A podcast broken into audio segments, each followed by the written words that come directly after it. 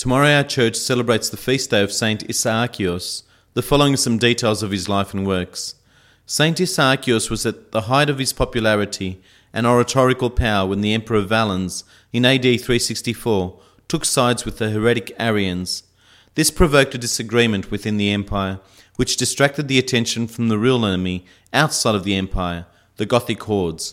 When news of the closing of churches by order of the emperor reached Isaacios, he went directly to the royal palace. His reputation as a man of God was enough to open the many doors that led to the royal quarters, and he was ushered into the presence of the emperor without delay. After the usual exchange of pleasantries, Isaacios came directly to the point, indicating to the emperor that not only was his stance with Arianism a heresy, but his closing of the churches was an affront to God, for which there could be serious consequences. The emperor was unmoved even by the eloquence of this master orator. This led the holy man to try another tact and to address himself as a military diplomat to an empire soon to be besieged, which Valens knew was a possibility.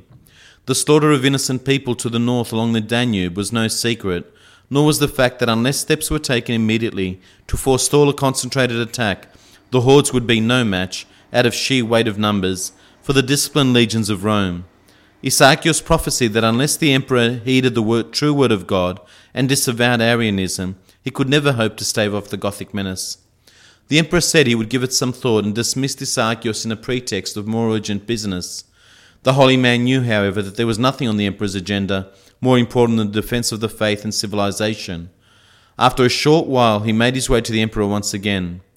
Valens remarked that the holy man was to be admired for his persistence, but his concern was an overreaction to situations well in hand and best left to the emperor.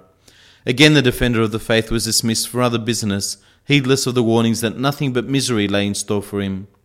When Valens at last departed the city with his legions to face the Goths, he again was approached by Isaacios, who seized the bridle of the ruler's horse to insist once again that the churches be reopened, or that he would die in flames, not by the sword of a Goth. This so enraged Valens that he ordered that the holy man be placed in what passed for protective custody until his return. The campaign against the Goths ended in defeat and disarray, and the emperor took refuge in a hayloft to escape his enemies. But he was seen entering the barn, which was then put to torch, burning Valens alive. When the remnants of the army returned with the news of the emperor's death, they were reminded that Isaacios had prophesied that he would be engulfed in flames, and the protective custody was withdrawn, freeing the holy man for his mission. The new emperor Theodosius was more receptive to the admonitions of the tried and proven Isaacios, and not only were the churches reopened, but Arianism was outlawed as a heresy with no place in Christian thought.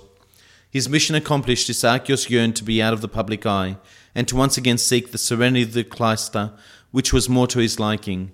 He assumed the post of abbot in the Dalmatian monastery, where he lived out his days in the service to Jesus Christ until his death on the 30th of May 410 AD.